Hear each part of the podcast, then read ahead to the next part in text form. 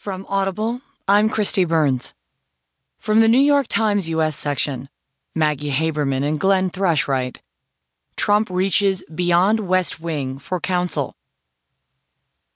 Relationships have always been President Donald Trump's currency and comfort, helping him talk his way into real estate deals over three decades in New York. Those who know him best say that his outer confidence has always belied an inner uncertainty, and that he needs to